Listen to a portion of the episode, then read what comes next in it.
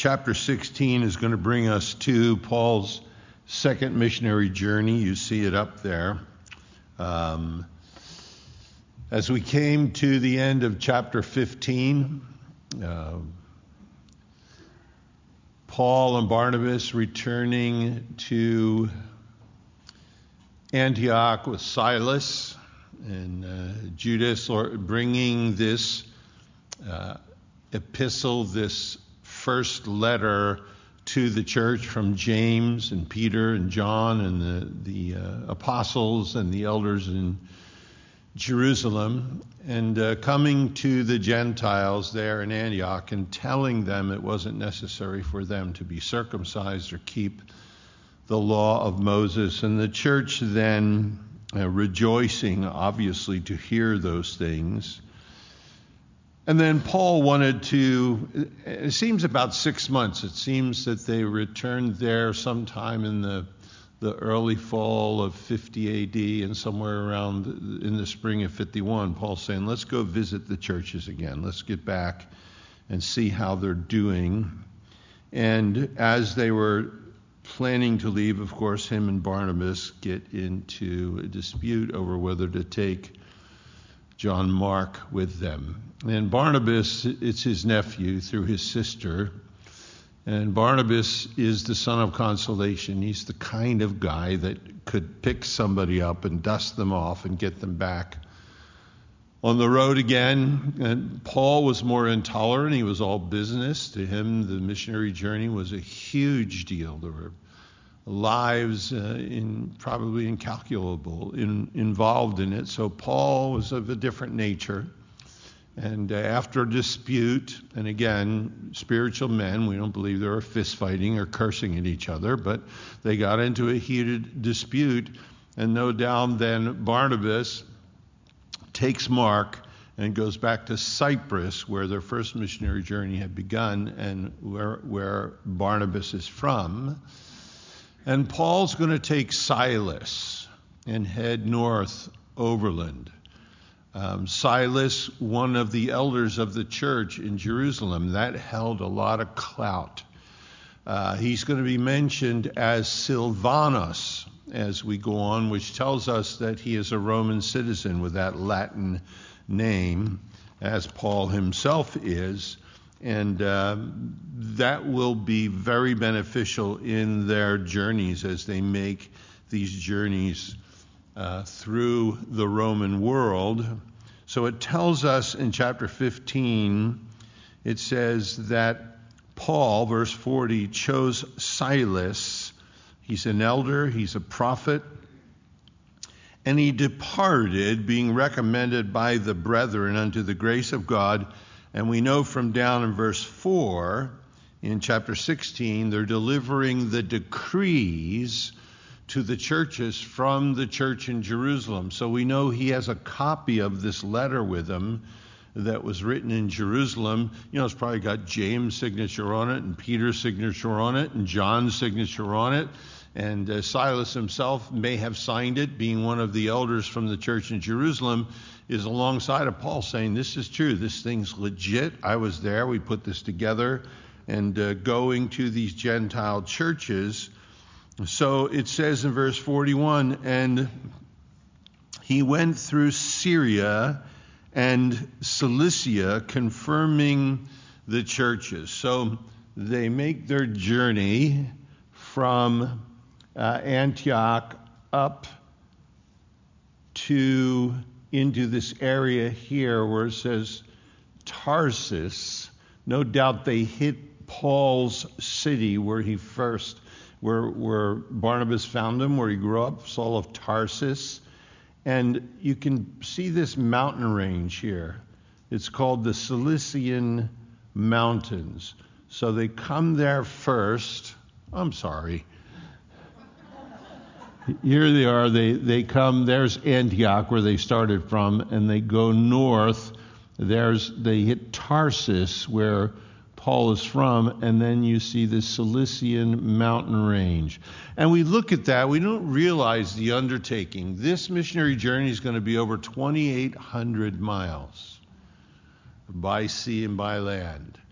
And it's unimaginable to us to think about that. We complain if we get stuck in traffic coming to church with our radio on and our heater on and a cup of coffee and our phone.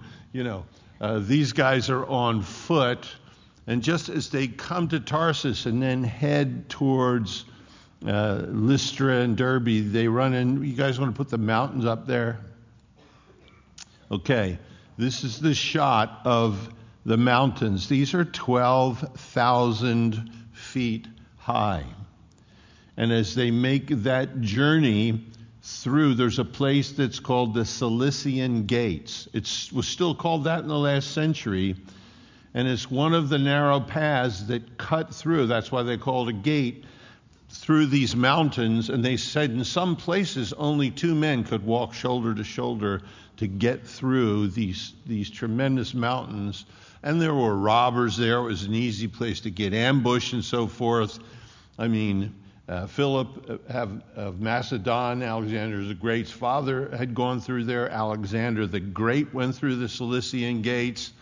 Um, through the centuries, the, the, different armies and warriors went through the Cilician gates, and now this army of two, Paul and Silas, are going to go through these Cilician gates and they're going to conquer Europe. They're going to have a greater conquest than any of the, the soldiers and warriors and armies that ever went through those gates before. So put us back. Uh, okay. So those Cilician gates are right here. You can see that mountain range there. And sometimes we don't think. We look at the, you know, here they are. Here's the arrow. So here's where they went. No, it's not like that. You know, here's these two guys traveling. They're, they carry their, they don't have credit cards. Uh, they don't have a bank account. They can't hold up their iPhones, so they carry their, their money with them, which robbers knew. And they're making that journey. Quite possibly, as they went through the Cilician gates, there were other pilgrims traveling as well because it was safer, and the Romans encouraged them to travel in groups. And again, there are Roman roads through this whole area. We talked about it last week. There were 500 garrisons placed around the Roman world to guard Roman roads specifically. But if you went 10 foot off the road, you were in the bush. There were bears, there were robbers, they found people half eaten by wolves. It was terrible. So you stayed on those roads. Those roads, again, I should have brought a picture of one, shouldn't I? I have one, I'll bring it sooner or later. Uh, that it's a picture of it today, one of the Roman roads. We don't build roads that last 2,000 years. Imagine, imagine Bustleton Avenue 2,000 years from now. You know, just so still there. You know, just and and so you look at how beat up it looks now, and you realize when these guys were traveling these roads, they looked so good. They were smooth. There were there were actually lights, street lights at different places for miles. So uh, Paul and Silas now are going to make this journey. Um, it's going to be uh, over a year. They, they go back and forth about how long it takes them to do this.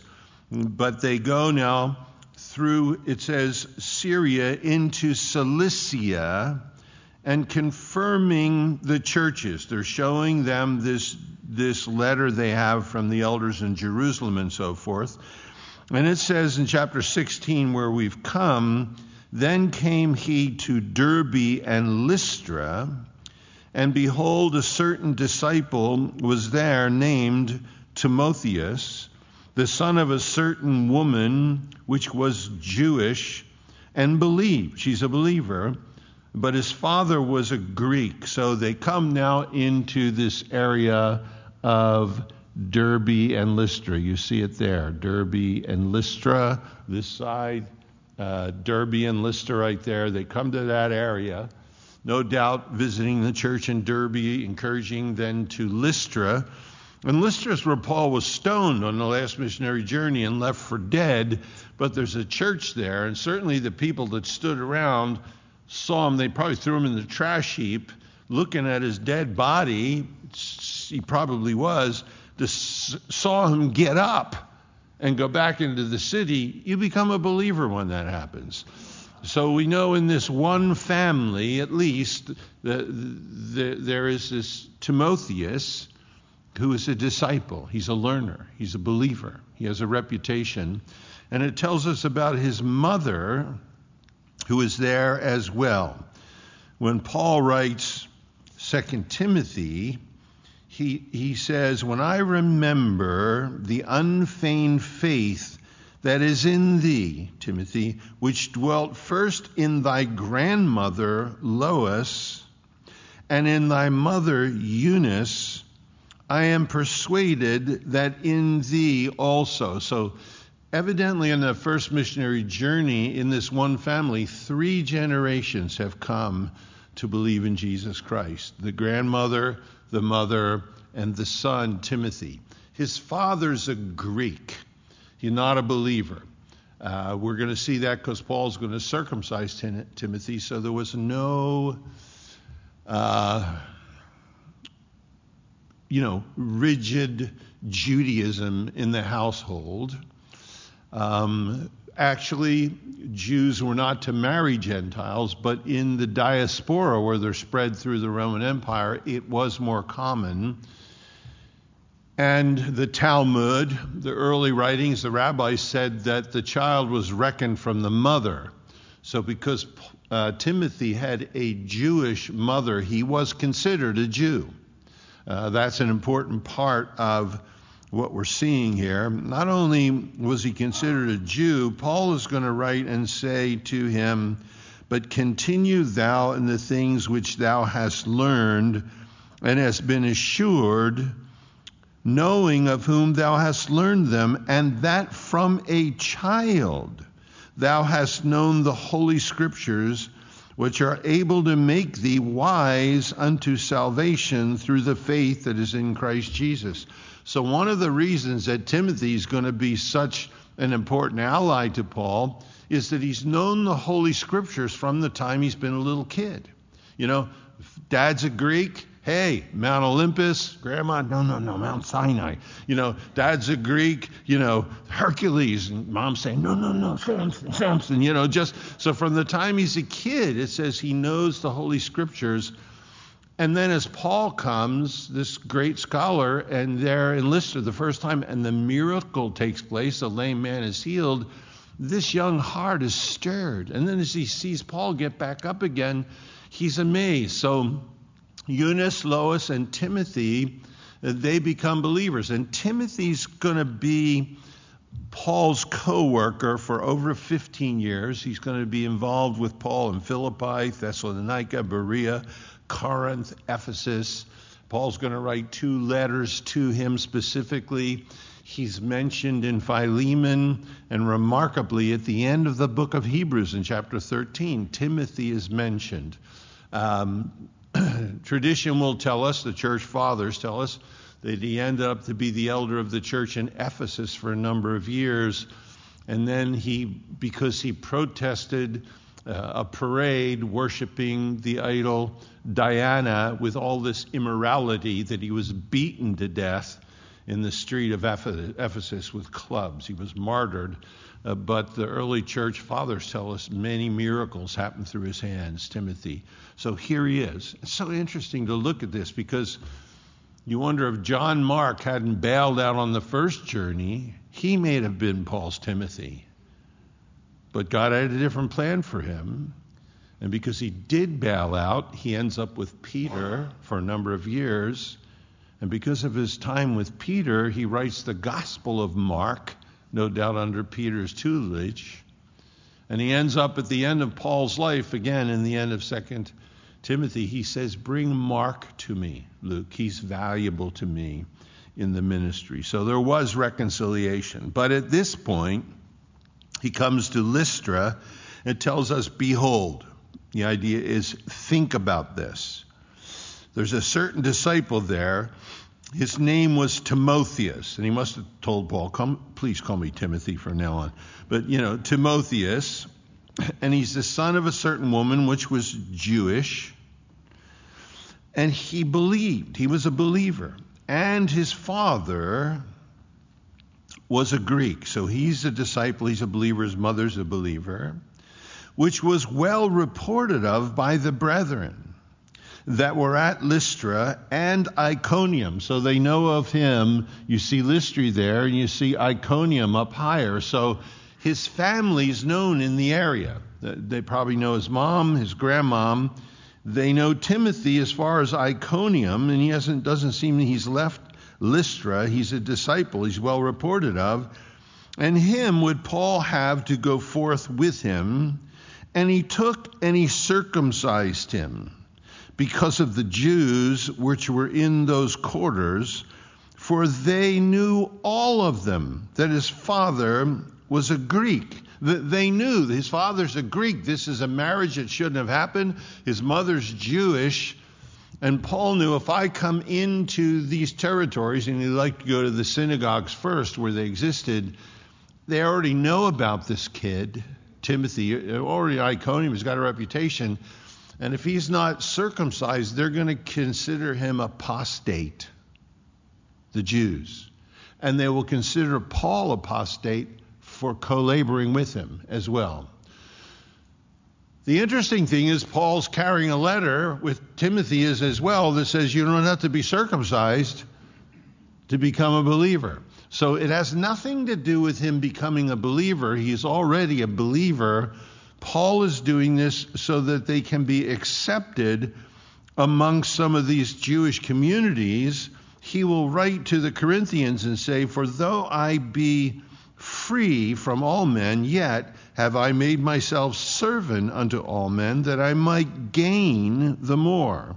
Unto the Jews I became as a Jew, that I might gain the Jews. To them that are under the law, as under the law, that I might gain them that are under the law. To them that are without, as without law, being not without the law of God but under the law of Christ, that I might gain them who are without law. To the weak I became as weak, that I may gain the weak. I'm, uh, I am made all things to all men, that I might by all means save some. And this I do for the gospel's sake, that I might be a partaker thereof with you. So Paul's explanation is look, I became all things to all men. He understood the culture, he understood the, the place he was traveling, and he knew how important it was because this was going to be called into question as he went into the synagogue that Timothy be circumcised. Doesn't tell us how excited Timothy was about his theology, but it says Paul took him and circumcised him. Um, and to take him with him. This is the next generation of the church. Paul's going to write his swan song, 2 Timothy, and leave. He says, Timothy, I don't know anybody to leave these things but you. This is a remarkable young man who now joins Paul and Silas in these missionary journeys. So they all knew in these quarters that his father was a Greek, was a Greek. Some try to say that means his dad had passed away. I'm not sure if the language allows that. It doesn't matter either way in regards to our study this evening. And as they went through the cities, notice that plural, they went through the cities, they delivered them the decrees, plural, for to keep. The, the, the letter that came from Jerusalem, that they should keep themselves from idols, from blood, from things strangled, and from sexual the sin which is always related to idolatry in that culture, they delivered the decrees for to keep that were ordained of the apostles and elders that were at Jerusalem, Silas being one of them. and it is so interesting again, Timothy's carrying the letter, he's uh, going with them. Uh, that said you didn't have to be circumcised, but Paul had a different reason uh, for this with Timothy. And so were the churches established in faith and they increase in number daily. The churches are rejoicing. More and more Gentiles are coming in. This letter from Jerusalem means so much to them. It says, Now when they had gone throughout Phrygia and the region of Galatia, they were forbidden of the Holy Spirit to preach the word in Asia. So here we go back to the map. They go through uh, the area of Phrygia. See it up here? They had, they had come through the Cilician Gates, Derbe, Lystra. Uh, evidently, they came up to Pisidian Antioch again. There's Pisidia. This whole kind of white area is Galatia and they come up to this area of Phrygia, and it says they were in Galatia, and you're talking about hundreds and hundreds of miles, you know. And as they come to that area with the Galatians, it, it says you have to realize the Galatians. We hear of the Celts. Those were the Galatians. They were Celts. They were called Gauls in France. They were called Britons in Britain. They were Saxons in Germany. These were mad tribes. Roman historians said they were lunatics. They would go into battle drunk and naked.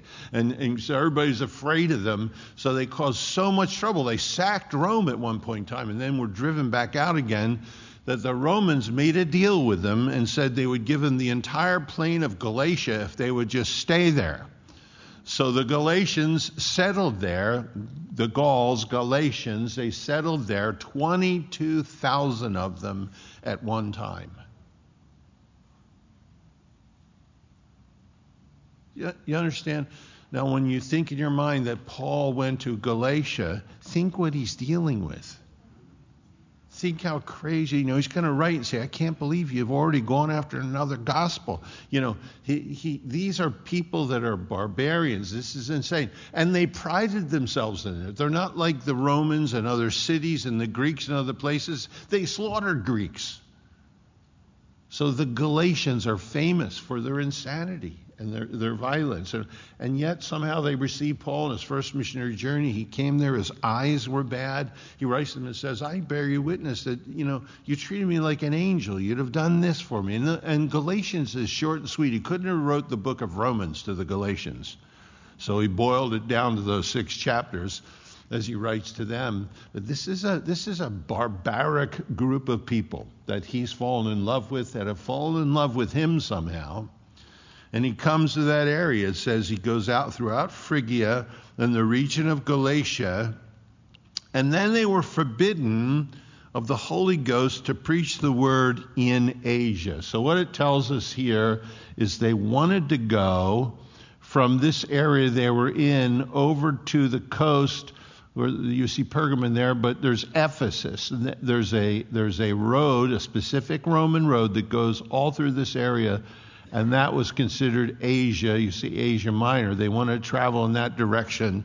They wanted to go west uh, from here over towards Ephesus, but it says they were re- forbidden of the Spirit to do that. It's just that's remarkable to think. They're forbidden by the Holy Ghost to preach the word in Asia. We, you, you, you really got to hear the Holy Ghost not to preach the word, okay? Some people are going to think, hey, well, you know, look, when in doubt, preach the gospel, okay? I mean, this is really specific. So, you know, you, I would say the general rule is preach the gospel to all men, to every creature. But the remarkable thing here in this missionary endeavor is Paul and Silas and Timothy realize that the Holy Spirit is saying, do not go west, do not go towards Ephesus, major metropolis. And Paul, no doubt in his heart, would have loved to have gone in that direction. But missionary endeavor must be directed by the Holy Spirit. And the Holy Spirit is the same yesterday, today, and forever. He's, he's part of the Godhead. And we have opportunity to watch missionary endeavors. Some of them bear fruit, some of them don't because there are the whence and the sents. You know, when someone's sent by the church, that's wonderful. When someone went, you don't know what you're going to get. But it's, it's, it's wonderful to look for fruit and see fruit and step back. We can kind of brainstorm and say, well, the Holy Spirit's in. Look at the way the church has grown. Look what's happened there. You can see how the Holy Spirit is working. Verse 7 says, and after they were come to Mysia, then they essayed to go to Bithynia, but the Spirit suffered them not. So it tells us now they came to the area of Bithynium. This map over here looks so much better than this map over here. What's wrong with the colors over there? But anyhow, I probably have one bad eye. But they come up to your Mysia. They want to go to Bithynia. You see it up there, is where they wanted to go from Mysia up to Bithynia. They wanted to head in that way. And then look what it says. It says, they, they desired, they determined, assayed, they were going to go to Bithynia, but it says, but the Spirit suffered them not. Very interesting here.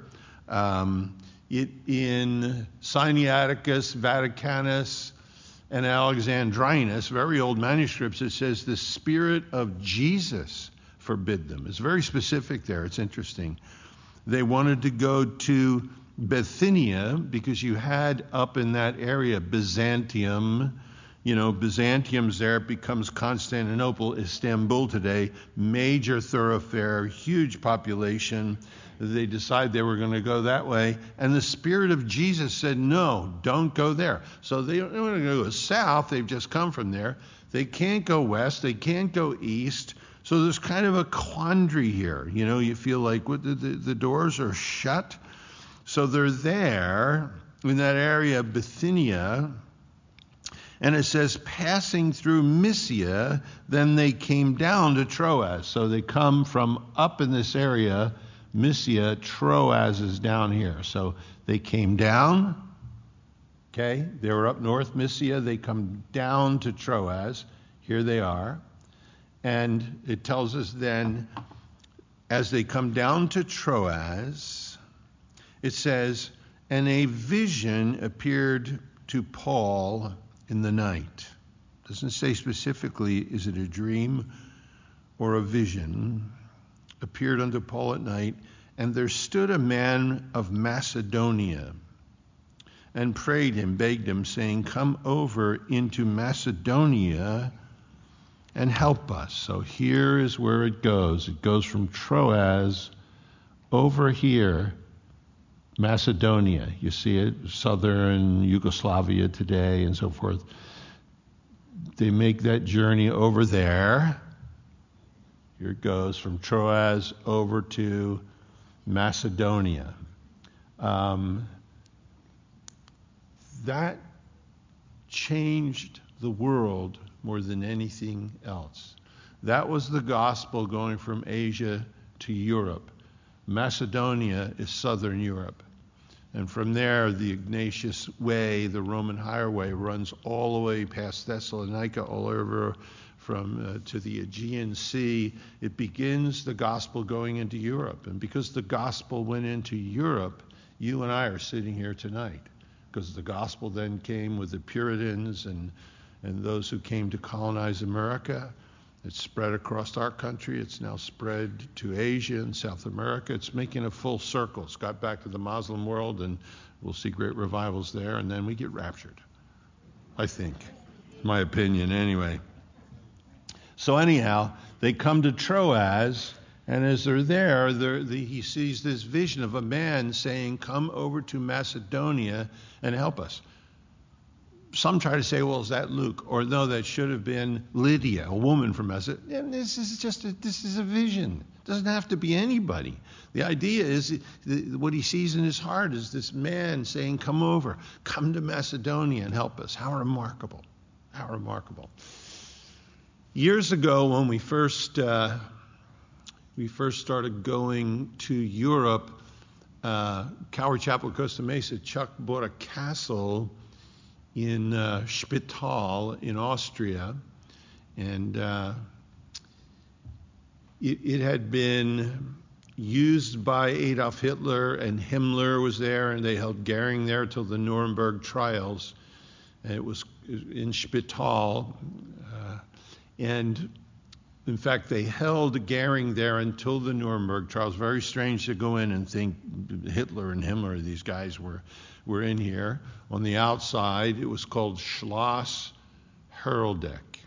And on the outside of the Schloss, this big mansion, was a painting of a blonde haired, blue eyed husband, a blonde haired, blue eyed wife, and a bunch of blonde haired, blue eyed kids because Hitler, who had dark eyes and dark, dark hair, don't ask me, thought that the Aryan race was superior, you know.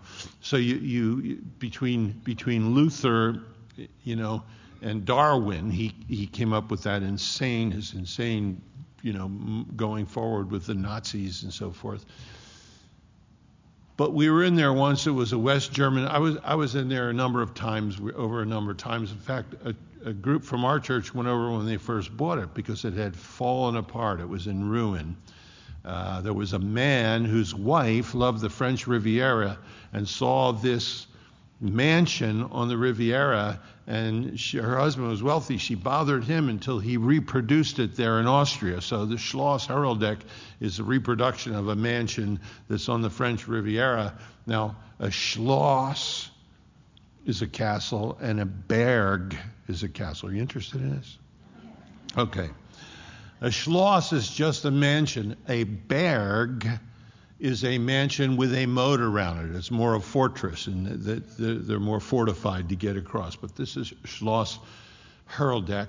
I remember we were having this West Germans pastors conference there, and this big guy kind of came in and sat in the back, six three, six four, looked 70, white hair, you know, uh, patch over one eye, and he just kind of sat in the back, and just kind of, you know, who's this guy? Kind of watch him, you know, and tears are running out from under, you know, and and afterwards he started to talk to us. He said, he said, I'm, I'm a pastor in this town. He said, I was an SS officer with Hitler, and I was in this castle with Himmler and Hitler. And He said, I fled at the end of the war for my life, and I ended up in Finland. And he said, I got saved there. And I came to Christ. And I came back to this area, and I've been a pastor in this town for I think you said 20 years or something. He said, I've never had the courage to come back to this building because of the memories I have here. And he said, for some reason today, I thought, I, am going to do it. And he said, I walked in, and here it is a West German pastors' conference in this building, you know, how remarkable. But I, I remember one of the first times I went there, this old man came from Macedonia. He had heard about it. He was a Greek Orthodox priest he was like 75 years old and, and really beat. I remember he had one crooked eye and he looked, the, the year, you know, the, the life is tough over there. And he was little, he was thin, and he put on his civilian clothes and he had a suitcase. He rode, he rode 38 hours on a bus to get to this place. And he got off the bus in Spittal and didn't know where he was going. And the guy who remodeled the castle, his wife, happened to be driving and saw this old guy, felt bad, and pulled over and said, Can I help? He said, Well, I've come all this way. I've come from Macedonia. I don't know where I'm going. I'm trying to get to this Schloss Heroldeck. She said, Get in, you know, and, and drove him up. And I had an opportunity to meet him and talk with him, and he got saved while he was there. And I remember him just weeping. He said, Why has it taken 70 years for me to hear the truth? And I had the privilege, you know, some hippie from America, to serve communion to a 70 year old Greek Orthodox priest from Macedonia. And I went back two years later, and he was there again, and he had gone back to the place where he was there, monastery or whatever it was, and he started to do a Bible study for Greek Orthodox priests, chapter by chapter, verse by verse, and he had this big Bible study going, teaching through the Bible. So, Macedonia, this was an important decision, okay? Because the gospel is going to spread from there to Europe and it's going to touch millions and millions. And the reason that most of us are sitting here tonight is because that decision was made. So, the Macedonian call, we, we, we, this is what, how we, we, we call this, this vision. There stood this man from Macedonia and prayed him, saying, Come over into Macedonia and help us. And after he had seen the vision, immediately, now this is very important. Look what it says. Immediately we, we endeavored to go. We, Luke has entered the picture here. This is the first time in the book of Acts Luke is in the scene. And you're going to hear we and us, you're going to hear that now, the personal pronoun. He's part of the group. So there are four of them at this point. There's Paul, there's Silas, there's Timothy, and there's Luke. There's four of them. And Luke, he must have been at Troas. He's a licensed doctor for the Roman world. Uh, was he practicing there? We're not specifically told. Troas Troas was the largest population in that part of northern Asia Minor there. So Luke says, after Paul had seen the vision, immediately we, so Luke is a believer at this point in time, we're not told how that happened. We endeavored to go to Macedonia, assuredly gathering that the Lord had called us to preach the gospel unto them. So isn't it remarkable now? You know, Paul comes there, and Paul has this vision. Is is Luke there on the night he has the vision, or do they, you know, connect? The, uh, does Paul have to tell him? Paul must have told him, of course.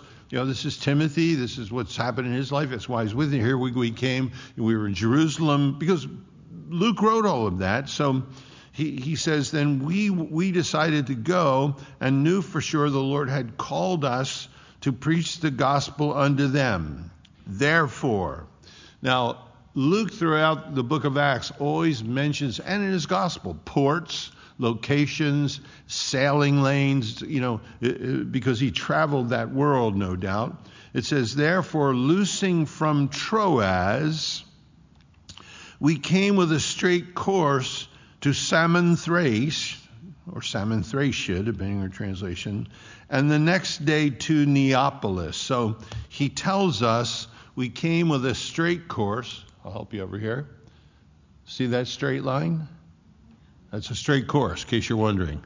And right in the middle, Samothrace. You see that island? I'm coming.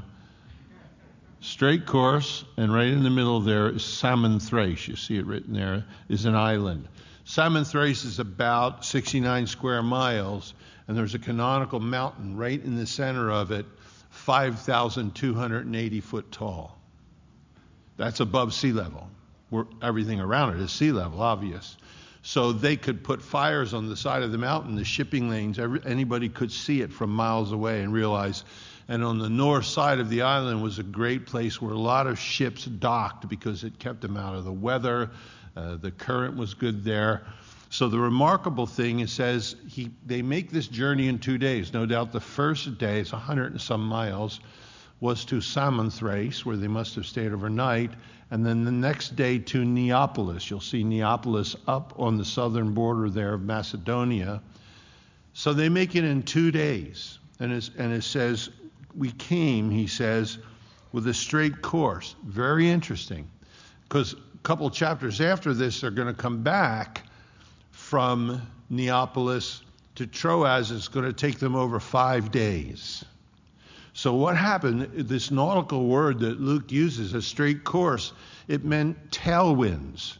If the winds were, were contrary, you had to track back and forth to catch the wind to get somewhere, and it would take much longer. What he's telling us here is they didn't have to track back and forth. They had a straight course. The Lord gives them the vision. The Lord won't let them go to these other places. The vision comes, I want you to go to Macedonia. They get on the boat, and the Lord goes and blows the boat straight across, you know, straight course the whole way. They have the winds are at their back. Re- remarkable. And, and you just, you know, you, you look at this, you think they traveled through this territory, traveled through these Cilician gates. They traveled over these territories where there's thieves and robbers, all this insanity. We don't think about it. They finally get on this ship. They, they have money with it. They buy passage. And then as they get on, all of a sudden there's a, there's a straight wind that comes from the back and pushes them first to Samothrace, where they stay overnight. And the next day it pushes them then to Neapolis, Neapolis is the port there. You'll see it. This is Europe. They pull into Neapolis, where the port is, right there.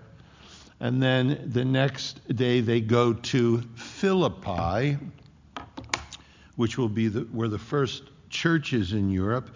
It tells us here that, look at verse 11 again. Therefore, loosing from Troas, we came with a straight course to Samothrace and the next day to Neapolis, and from thence to Philippi. So it's it's 10 to 15 miles, depending on how the Rome was at that the, the road was at that point, from Neapolis probably about nine miles away. The, the crow flies, but the, the road had to weave through. So most scholars feel about a 15 mile walk from Neapolis into Philippi.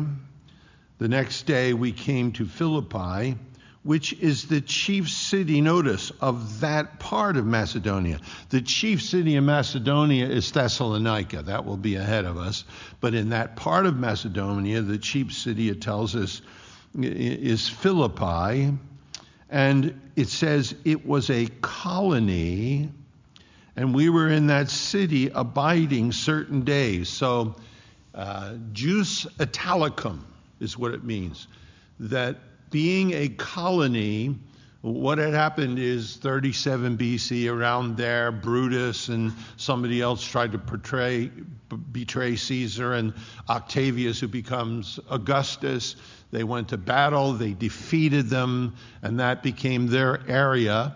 Philippi, named after Philip of Macedon, the whole area, Macedonia, Alexander the Great's dad Philip of Macedon. That was the area that the Greeks came from. We're going to see them go to Athens and so forth. And Philip was the father of Alexander, and the, this, this city is named after him. But what had happened when the, when the Romans then had this victory there, they made it a place for the retirement of their legionnaires. And they began with two to five thousand legionnaires who were bad you don't want to fight legionnaires, and especially one that was old enough to retire, because that guy was a warrior surviving all the things he had been through. So, and then what happens is Rome, Caesar gives it what, what's called the, the title of Jus Italicum. It's a colony of Italy itself. So the very rights in Italy that the Romans had were enjoyed there in Philippi. It was very, very prestigious. And in that, no Roman citizen could be beaten. No, and it's going to become important. No Roman citizen could be put to death. If you were a Roman citizen, as Silas and Paul were, and probably Luke, you had all kinds of jurisdiction. You had all kinds of rights there. So it becomes very remarkable. And he, he mentions, Luke tells us, this place was a colony of Rome. Very important as they come into this area. So it says, as they come to this colony, they were in the city there, abiding certain days. We're not told how many days. And on the Sabbath, we went out of the city by a river, Gangites, there. The river is still the largest river in that area today. We came by the riverside where prayer was wont to be made, and you gotta love the King James. I feel bad for you if you don't have one, because that's the only place you're going to get won'ts. It says they went out there by the river where prayer was wont to be made, and we, Luke says, sat down and spake unto the women which resorted there. So we're going to find out there's this group of women. It, it, seems to indicate there's not 10 Jewish males in the city uh, because that would form a synagogue. So it seems like there's some believing women here. In chapter 18, you don't have to turn there. Chapter 18, uh, where am I at here?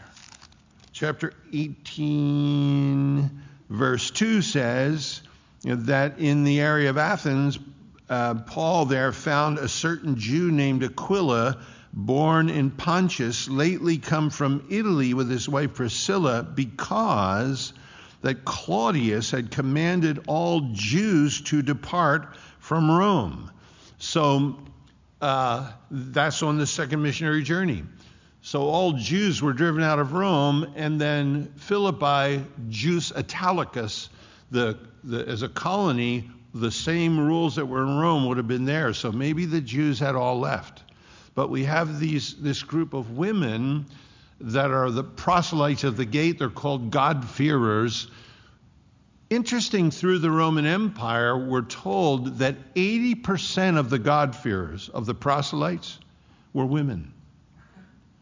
Because Rome, the, the Greek and Roman pantheon, so immoral, so unclean, so destructive, so bloodthirsty, that, that so many times moms and wives and women were attracted to a monotheistic religion. One religion where women are respected and they're cared for, and their husbands are to stay with them and so forth. They're supposed to raise their kids, teaching them. So these women in that area are proselytes of the gate or they are God-fearers. They come to believe in one God, the God of Abraham, Isaac, and Jacob. And it says, that we sat down there and we spoke to them. The first sermon in Europe is a conversation. I like that. I enjoy that.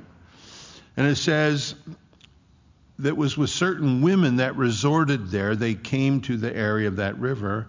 And a certain woman named Lydia, some people try to say that Lydia is the area she's from, but we've found ex- excavations now. The archaeologist Spade has turned up records of women named Lydia in that part of the world. And a certain woman named Lydia, she's a seller of purple of the city of Thyatira. Lydia, now, which worshiped God, heard us, whose heart the Lord had opened, and she attended unto the things that were spoken by Paul. So here's this woman, Lydia and she is from Thyatira, which is over there. See it? Thyatira. She's now in Philippi. I'll help you too. She's from Thyatira. Now she's over in this area of Philippi. She's a seller of purple, which had been developed in Thyatira, famous through Thyatira, and it became famous in some of the colonies where there was there was a root that was sometimes used, but the preferred it was a, it was a a, um, a shellfish named the conchilian, and the particular one's called a murex, and there are people who still do this today, and and they'll they'll have areas where they where they they're you know numerous, and they'll take it out without killing it and they stroke what they believe is the throat. I don't know who found out where a snail's throat is, but uh, they would do that, and then this this milky substance comes out of it, and they let that sit then in the sun, and it will turn from white to yellow, then to green, then to blue, and then it starts to turn scarlet and purple, and then they'll take it out of the sun. The enzymes react that way. Once they remove it from the sun, it stays that color, and they'll let it dry and supposedly that dye never comes off. It never you dye, and you know it's great because it was Jus Italicum. It was a it was a Roman colony. They dyed all their robes. They dyed everything with this color. So it was great business. We don't know if she's a widow. But the Roman world had different attitudes toward women, and there was a little more independence. She's a businesswoman. She's there, and she's a seller of purple in this, and she's from the city of Thyatira. She's a good business girl in this Roman colony, but she worshiped God. She had heard of the God of Abraham, Isaac, and Jacob, whose heart, notice this, the Lord opened, and she attended to the things which were spoken. So Luke likes to use this word. The, Lord opened. The Greek phrase is thoroughly opened.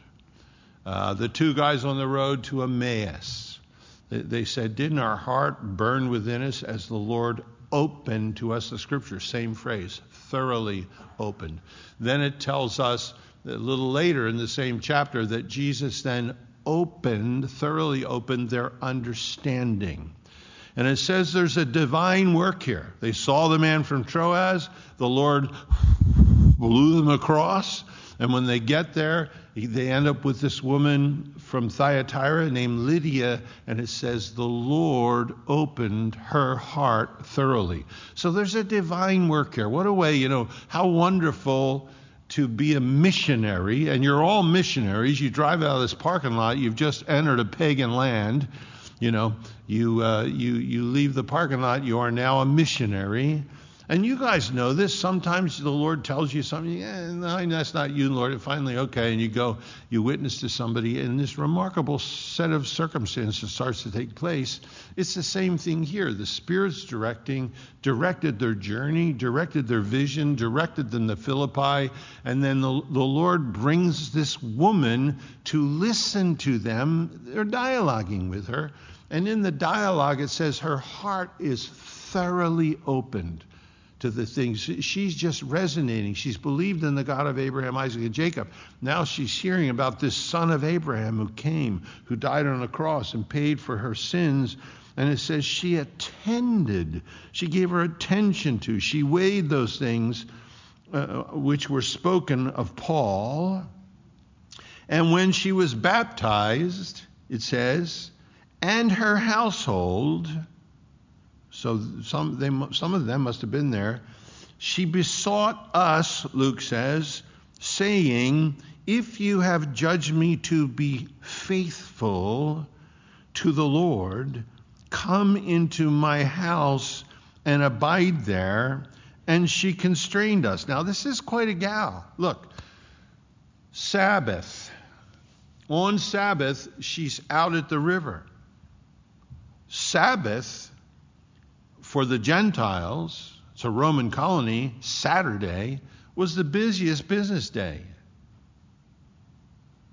For this girl who loves the God of Abraham, who's not saved, she shuts down business on her best business day to go and draw close to the Lord that she don't even know. You think of Christians sometimes you know, I got a headache, I can't come to church, or I don't know, it might rain, and my umbrella's broken. And you think, you know, you look at these guys and the journeys they made and what it cost them. And here's this gal who, whatever that business was, and she seems to be successful, she shuts it down on her bet, best business day to go sit by a river. No synagogue. And, and, and make prayers with other women to this God who they really have never yet encountered, but they believe in. They're God-fearers. And the God sets up, of course, this circumstance where there are these crossroads. She gets there, and here's Timothy and Paul and Silas and Luke. Just imagine and, and as they're talking, her heart's completely open. It was thoroughly open. You know, sometimes, you know, we think, I gotta do this, and this is how you share the gospel. And you get in a situation, and somebody says to you, I want to hear about Jesus, I want to get saved. And you go, eh, eh, eh, you don't know what to say because you're there for an argument, you know. And that's what happened here. These guys, remarkable, get there, and this woman's heart has been thoroughly opened by the Lord her house is going to be the first church in Europe. And God cho- chooses this woman here who chose him above her business and all these other things. She closes shop, church over biz. And when she was baptized and her household, she besought us. She began to beg us, is the idea. She besought us, saying, If you have judged me faithful. That word's used about being faithful in business, trustworthy, and everything. But she's saying, If you have judged me to be faithful to the Lord. Now, that's Jesus to her now. Come into my house and abide there. And look, Luke says, She constrained us. She's a good, good saleswoman. You know, she got a successful business. She constrained us. Look, and I'm sure this is very strange for Silas. Silas is part of the church in Jerusalem. He's an elder. He's not stayed at the house of a Gentile, let alone a woman Gentile. You know, the Lord had to do, you know, with Peter with the sheet coming down three times to get him to the house of Cornelius. But now they're bearing this letter from Jerusalem. And Silas, this is probably the first time in his life he's stepping across this line into the home of a Gentile, which his entire life would be considered unclean. He's stepping across this line. She's a woman. Paul's used to it by now. Timothy, Luke, he probably treated many people of, of different backgrounds as a physician. And they come into her house. So she must have a substantial place. Most homes, probably the one Jesus grew up in with Joseph and Mary, were one room. Sometimes it was one room with a courtyard. There were steps on the outside so you can sit on the roof in the evening. But the Lord grew up in a house with four other brothers for sure, we know. So there were five boys, sisters plural, so at least two girls, at least seven kids, and mom and dad, at least nine of them in a one room house. You can imagine. And the shop alongside or in part of the house. This woman says, Come on, there's room for everybody. Come on, come on. And she takes these four guys into her home, and the house church begins here in Europe out of her home. Um, read ahead. If the, if the Lord tarries, I will be here next Wednesday. If he doesn't, you can talk to Lydia yourself. But Paul in this town is going to encounter a woman, a girl, and a man. The girl's demon possessed, the man is a jailer. We're going to watch this interesting process. And this town of Philippi becomes a church that supports Paul wherever he goes. He'll send Timothy back to this church. He leaves him at this point before the chapter's over to stay there with him for a while. This is a church that Paul loves. You read his letter to the Philippians. They meant so much to him. They constantly supported him. They took care of him. And there's just such an incredible bonding that takes place uh, in this town. So there's great lessons for us here. Um, I would look at this chapter and just say, man, I'm, I'm a wimp. You know, I look at the things that these guys are enduring uh, to be there. And, uh, you know, we're not sure when this is not, um, they're not the only ones, by the way, that are there. And look for this other verse. Uh, Paul will say as he writes to the Colossians, um, he says, I beseech Euodias uh, and beseech Syntyche that they be of the same mind. This is the Philippians he's writing to, I'm sorry. That they be of the same mind in the Lord. And I entreat thee also, true yokefellow, help these women which labored with me in the gospel, with Clement also, and with other of my fellow laborers whose names are in the book of life. So in this town also, there's going to be Syntyche and Eutychus who are at each other's throats. And Paul's saying to the church, help these guys reconcile. Help them make up. They were laborers with me in the gospel when I first got there. So those girls must have known Lydia as well. Maybe they were some of the girls that were at the river with her in the morning. We're not sure. But there's lessons. There's lesson about journeying, enduring. What, do, what hardship do we endure for Christ? There's lessons about being prompted by the Holy Spirit. He's no different today than he was then. He's immutable. He's unchanging and, and how wonderful to know He's leading us or prompting us today. And I think that's an important thing. Look, I, I have study Bibles. This one's full of notes and stuff. But I have a Bible at home that's pure, 100% Bible. It's, it's not a married people's Bible. It's not a singles Bible. It's not a divorce Bible. It's not an alien Bible. It's just a Bible. And I read that, and just sometimes, and it doesn't happen every day, but maybe every three days, something like that, something rises off the page, and I'm in tears. It speaks to me. Somehow, it just comes to life. And what that does is it teaches me when I have that same sensation, I'm driving in traffic or I'm somewhere else, I know it. I know his voice. I know that happens. And I'm learning, as we all should, what the prompting of the Holy Spirit is like. I learn it primarily through the Word. And I know the Holy Spirit's never, ever going to tell me something different than the Word tells me because He inspired it. But in this chapter also, we see, we see people prompted by the Spirit and the fruit that comes, even the wind being at their back, uh, opening the hearts of people that they're talking to. We see a woman who doesn't even know as we do the, the true and living God. She, she knows about the God of Abraham, but she's just not a genuine relationship who's willing to shut down business, make other things secondary to the God that she's learning of, doesn't genuinely know personally, but believes he exists. And whatever she gave up in the market, she gained at the river as Paul and Silas and Timothy and Luke were there. And uh, you're going to get to talk to her soon. So you'll ask her any questions you want to. Uh, let's stand. Let's pray.